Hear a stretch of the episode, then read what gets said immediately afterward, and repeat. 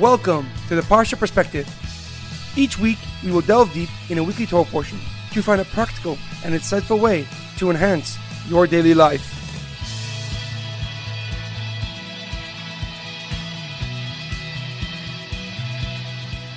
Thank you for tuning in. My name is Shalom Yamini. Each week, we will look into the weekly Torah portion to find inspiration that will complement your daily life and intensify your connection to God. This month of the Parsha Perspective is being sponsored by Anonymous. May Hashem shower his family and the Jewish people with blessings of health, happiness, and success. This week's Parsha Perspective is also being sponsored by Anonymous in honor of Purim. May Hashem grant him health, success, and many children. If you or someone you know would like to sponsor a month of the Parsha Perspective, please email us at theparshaperspective at gmail.com or contact us at our Facebook page, The Parsha Perspective. This week's Torah portion is Parshas Vayikra, which is the first Parsha of the third book of the Torah. It speaks of the work that the Kohanim and Leviim would do in the Beis Hamikdash. The Parsha begins with the first time that Hashem speaks to Moshe from within the Mishkan. Hashem relates to Moshe how to perform the various types of sacrifices, such as the peace offering, the guilt offering, and the sin offering. The second pasuk of this week's parsha is Daber el bnei Yisrael v'amarta alehem. Tell the Jewish people as follows: Adam ki yakriv mikem korban lahashem takrivu. When a man brings a sacrifice from amongst you to the Lord, from the animals, from cattle, and from the flock, he shall bring his sacrifice. However, a question comes to mind. The phrase Adam ki yakriv mikem, when a man brings a sacrifice from amongst you, is not grammatically correct.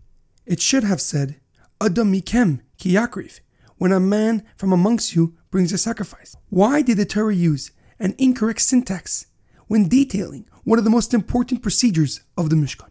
Furthermore, God's Torah is everlasting, yet the temple was destroyed almost 2,000 years ago. How can we relate to these commandments nowadays as we are unable to bring sacrificial offerings? The Alter Rebbe explains that the essence of a sacrifice is not what animal we offer to God, but rather what we offer of ourselves to God. The physical act of sacrificing an animal is only an external demonstration of an inner sanctification to God. The real sacrifice is mikem, of you. We each must give God something of ourselves.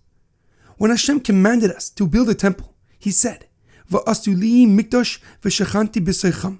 Let them make for me a sanctuary that I may dwell amongst them.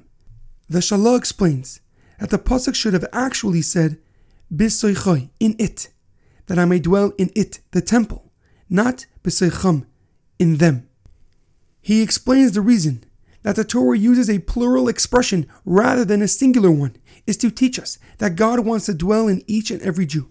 Whether it is in our hearts or in our physical homes, we can still create the true and everlasting dwelling place for God today. By understanding the ultimate purpose of the sacrifices, we learn how we can build a home for God today. The word sacrifice in Hebrew is korban, which comes from the root word of karov, which means close. The primary goal of the sacrifices is to become closer to God in a physical way, which is possible with or without a temple in Jerusalem. The only way we can build a sanctuary for God today is through sacrifice, by letting God permeate every aspect of our life, our thoughts, our speech, and our actions. We can build a spiritual dwelling place for God in our hearts, in our minds, and even our physical homes. In our daily life, it is imperative that we understand that everlasting success is built on the many small choices and sacrifices. Whether your aim is to build a secure and successful business, or a family imbued with a strong sense of value and purpose, you must remember that it is the smallest decisions which make the largest difference in the long run. There's an amazing quote from Pirkei Avos: "Ezehu chacham haro'eh es hanolad." Who is a wise man? One who focuses on the future.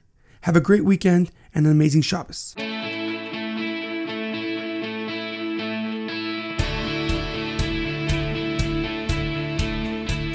Thank you for tuning in to the Parsha Perspective. Check out our website, theparshaperspective.com. Send thoughts and comments to theparshaperspective at gmail.com. Till next time, thanks for listening.